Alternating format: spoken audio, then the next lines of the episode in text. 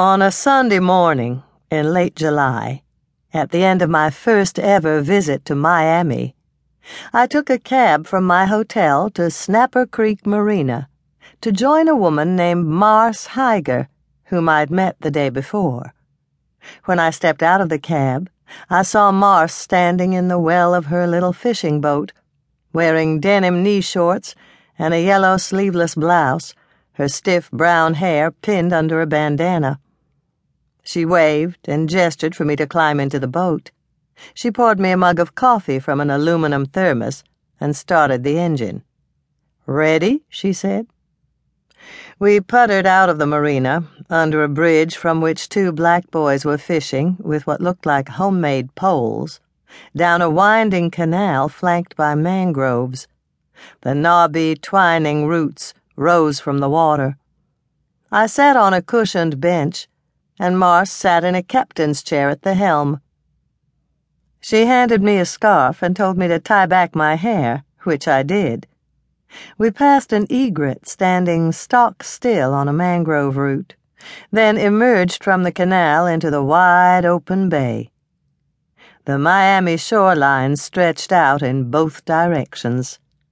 Marce picked up speed, and each time we came down on a wave, I gripped the corner of my bench. I'd grown up in Decatur, Georgia, just outside Atlanta, and had been to the ocean only once, when I was 11 years old. My parents and I had spent a weekend on St. Simon's Island in a one bedroom rental cottage three blocks from the beach.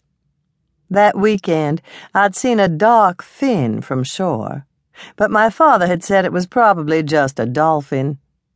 And though I'd spent a few afternoons on lake pontoons with friends during college, never had I been out on the open water. From halfway across the bay, I could see the low silhouette of downtown Miami, where Freedom Tower spiked above the blocky buildings. The bridge connecting the city to Key Biscayne looked like a stroke of watercolor. Above the wind and whine of the engine, Marce named Miami's parts for me, pointing. Farthest southwest were the Everglades, then the twin nuclear reactors at Turkey Point, just built but not yet in operation. Then Coral Gables and Coconut Grove, then downtown. To the east, the Cape Florida lighthouse squatted at the tip of Key Biscayne, signaling the edge of a continent. We landed hard on each wave, and the spray hit my face. Marce's boat, an 11 foot Boston whaler with a single outboard engine, was, in my estimation, little more than a dinghy. When we'd traveled 15 minutes across the bay, Marce pointed ahead, away from shore. There was nothing there but sea and sky.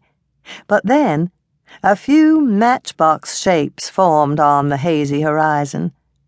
They grew larger, and I saw that they were houses, propped above the water on pilings. I counted fourteen of them. As we neared, I saw that some were painted, some were two stories high, some had boats moored at the docks, and some were shuttered and still. They stood on cement pillars, flanking a dark channel along the rim of the bay, as if guarding it from the open ocean. Marce slowed the boat as we entered the channel, and when we came to a red painted house with white shutters, she shifted into neutral. A larger boat was tied to the dock but there was no one around to greet us. Marce cut the engine, and the world stilled. Where are they? she said. A plastic owl perched atop a dock piling. An open bag of potato chips sat in a rocking chair on the upstairs porch.